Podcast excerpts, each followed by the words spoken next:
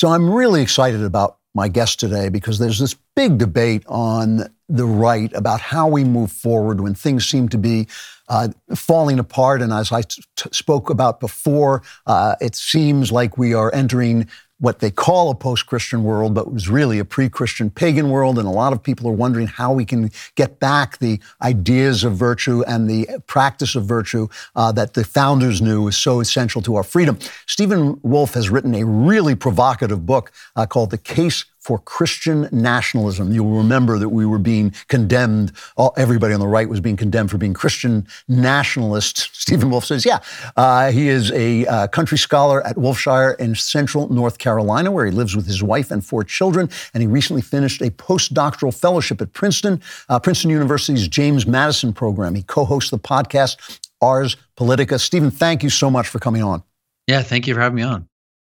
So, since Christian nationalism has become a, a virtually a slur uh, on the left, maybe you could start by just giving us something of your definition of what Christian nationalism even means. Yeah, I mean, to, to the simplest definition is uh, is that it's a, it's simply a nation or a Christian nation that has chosen to arrange itself and act uh, for its good, uh, and that good is both uh, earthly and heavenly good.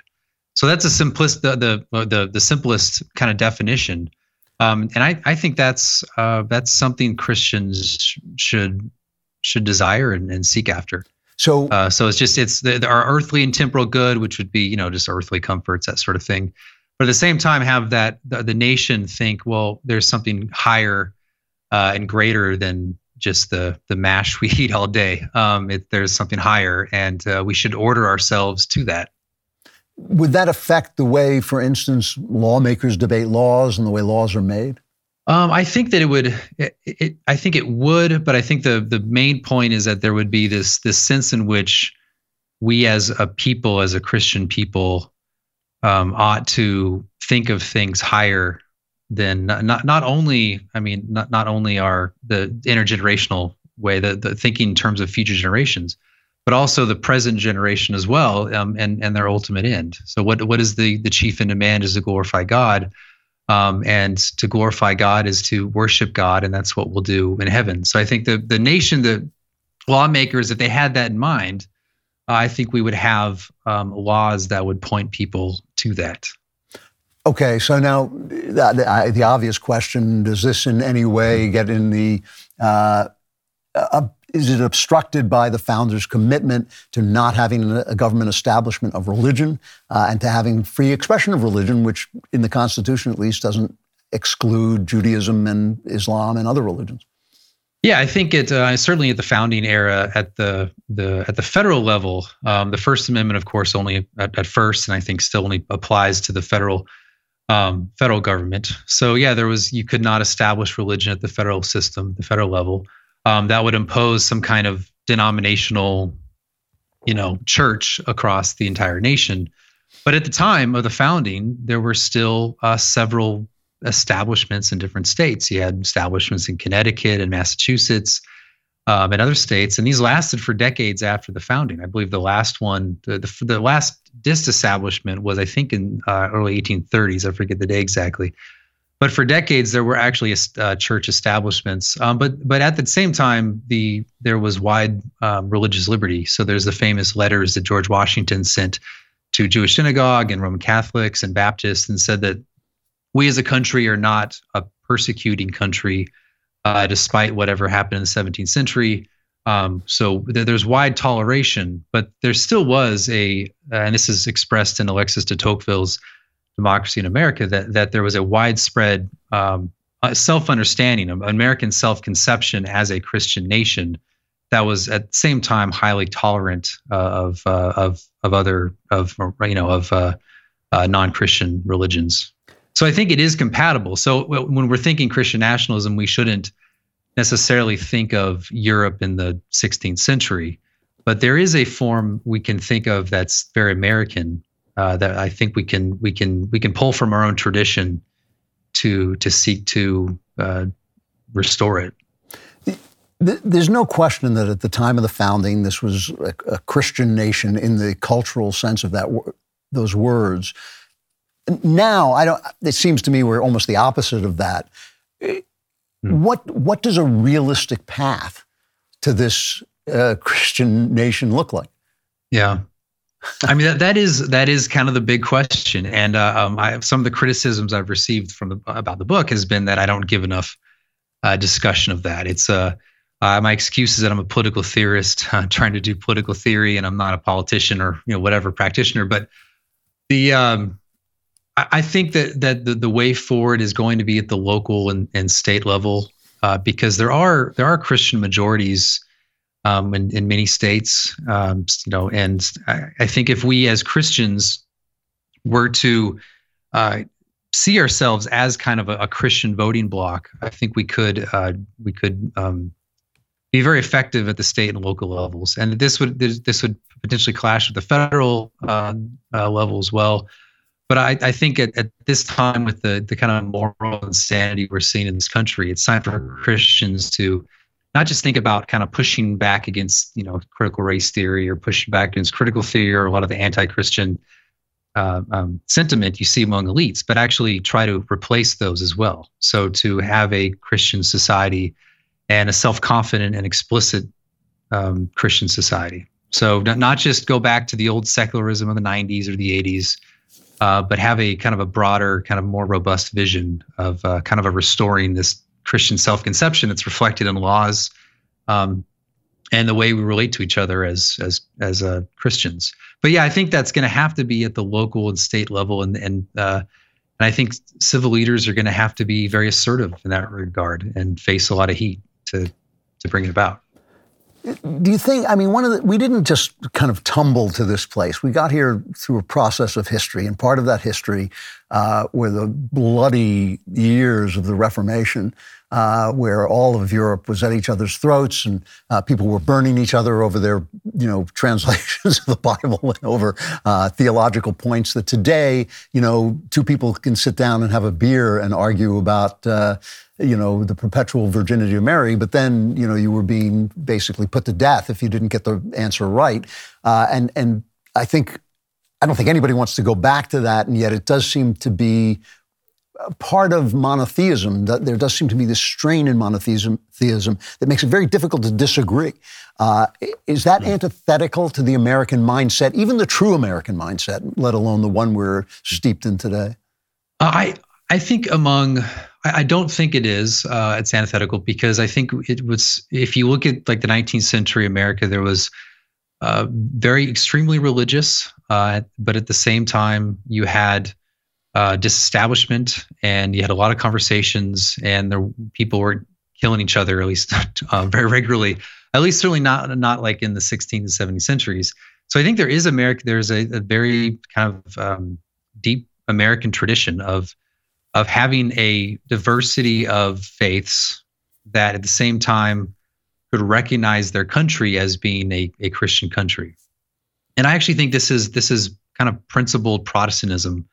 Because in Protestantism, your your faith is not necessarily is not aligned to one uh, to sort of institution. It's not like in the Roman Catholic Church where you're you're the kind of in or out. I know this is kind of complicated, and Roman Catholics might disagree and all that, but at least it used to be that kind of if you you're either under the pope or not and that's kind of your in or out of the church the one true church is this whereas presbyterians can look at baptists and say okay we differ on the issue of baptism but we can still recognize each other's mutual faith is it's not a matter of institutional alignment and so i think what happened in in american history up into the 1800s was this recognition of mutual protestantism and this uh, ability to affirm each other's faith. And so there's a very principled Protestant way of extending religious liberty. And this this this is true for even people who may not recognize the principle. So uh, Roman Catholics, whatever they whatever their view is uh, today or then, um, whether they think it's in and out based upon the papacy, uh, Protestants can still extend the religious liberty because of a mutual recognition of of, uh, of Christianity or Trinitarian baptism or something like that. Um, and so I think that the point being that you can have this sort of pan, what I call a pan Protestant order, where Protestants recognize, following a Protestant principle, that faith is an inward thing, and faith is something that's um, not an institutional alignment. Uh, and uh, so you can you can affirm each other's mutual faith and extend liberty, liberty and charity, um, Christian charity along those lines. And, so, I, and I think that again, again, I think that's what happened in the 19th century, um, and it's kind of a, a, culmination of a lot of religious history, like you mentioned, some of the you know the the, the religious wars and conflicts. I think that was Protestantism working itself out and being able to recognize the uh, the mutual faiths of of fellow Christians. You, you know, I, I, totally respect what you said about not being. You're not a policy guy. I'm not a policy guy. It's very hard to sometimes get to places. But I, I'm, I am having a somewhat difficult time imagining this world. Maybe it's because we're so far from it that it's uh, my imagination doesn't reach that far. I mean, part of the reason I think we came to this secular the, the, idea of secular government, as Jesus himself said, is render unto Caesar the things that are Caesar and unto God the things that are God, and seems to indicate that you know, the, the government has certain rights that actually are outside of the religious sphere, the right to tax and things like that. Whether or not there's Caesar on the coin, Jesus doesn't seem to care uh, because he's not dealing with those things. Uh, and so I'm having a hard time seeing, well, how, do, how does a Jew feel in this world, uh, in this Christian na- nation? How does an Islamic guy feel or an atheist feel? Uh, does he feel that he is being compressed in some way that his actual his actual liberty not his liberty to sleep around but his liberty to express and live by his conscience is that being hemmed in uh, by your particular religi- religiosity? Uh, well i think that yeah i mean in, in a, if it was a christian nation uh, this this this would mean that, that public institutions are christian. This would mean that christian that public schools are, are christian um, and uh, so there'd be Bible learning and you'd learn English from the Bible. And so there'd be a general expectation that you'd learn religious instruction that would be biblical. Uh, but at the same time, uh, given what I just said, th- there would be uh, the possibilities for exceptions, exemptions based upon if someone doesn't believe, or maybe they're Jehovah's Witness, or maybe they're Jewish, and and so they can be kind of you know they can be an exception uh, to the rule kind of like uh, I mean today this is kind of what uh, Christians are actually face this all the time, and that that would be that they are seeking exemptions from norm. And so what's happening? So I mean, it, it's essentially what I'm saying is instead of secularism, it should be Christianity. Um, and then anything that's not Christian can be subject to an exemption. Uh, uh, I have to. Um, I've only got uh, two minutes left, so I have to ask you this question. Toward the end of the book, you talk about the gynocracy, and this is something, uh, the rule of women, the rule by women, and this is something that religious people are talking about a lot. That it seems to be a, making women miserable, but b uh, going against certain ideas. What what is it? How do you stop it? And as I say, I only have two minutes here. Um, yeah, so gynocracy is just a, it's a it's trying to understand um, how kind of the feminine, certain feminine traits operate within institutions, um, and this could be everything from government to non-government institutions. And it's it to, it's the uh, it's I think a lot of guys experience this when they're kind of kind of like walking on eggshells within the corporate room. They're not sure if what they say is going to get them in trouble uh, or what and they're at the same so there's like this sort of uh, like hr um, uh, mindset that, that that women can easily appeal to the third party that is the hr to kind of get at people and, and use retribution you use the system to to gear it around their um, the, their interests. Um, at the same time the, there is the a sense in which the voting bloc of women particularly liberal women um, well, liberal women uh, is is uh, is so skewed towards this empathetic attitude that can actually be very destructive. Mm. Um, and I, I, don't know the exact solution to it. Obviously, that uh, unless we're going to take out kind of these these these the the ability for civil rights cases to be um, adjudicated to at the expense of the institutions. So, but but that's the general idea. Yeah, like I said, is is that there's certain feminine traits are exhibiting within these institutions that are destructive upon the institutions themselves, um, and uh, and and those need to be resisted as best they can. But it seems that the whole system is designed to actually amplify them I, I, have to stop there, unfortunately. Really provocative ideas. no, a real, a genuine contribution to the debate that's going on. Stephen Wolfe uh, is the author's name, S T E P H E N. The book is called The Case for Christian Nationalism. Stephen, thank you very much for coming on. I appreciate it. Yeah, thank you.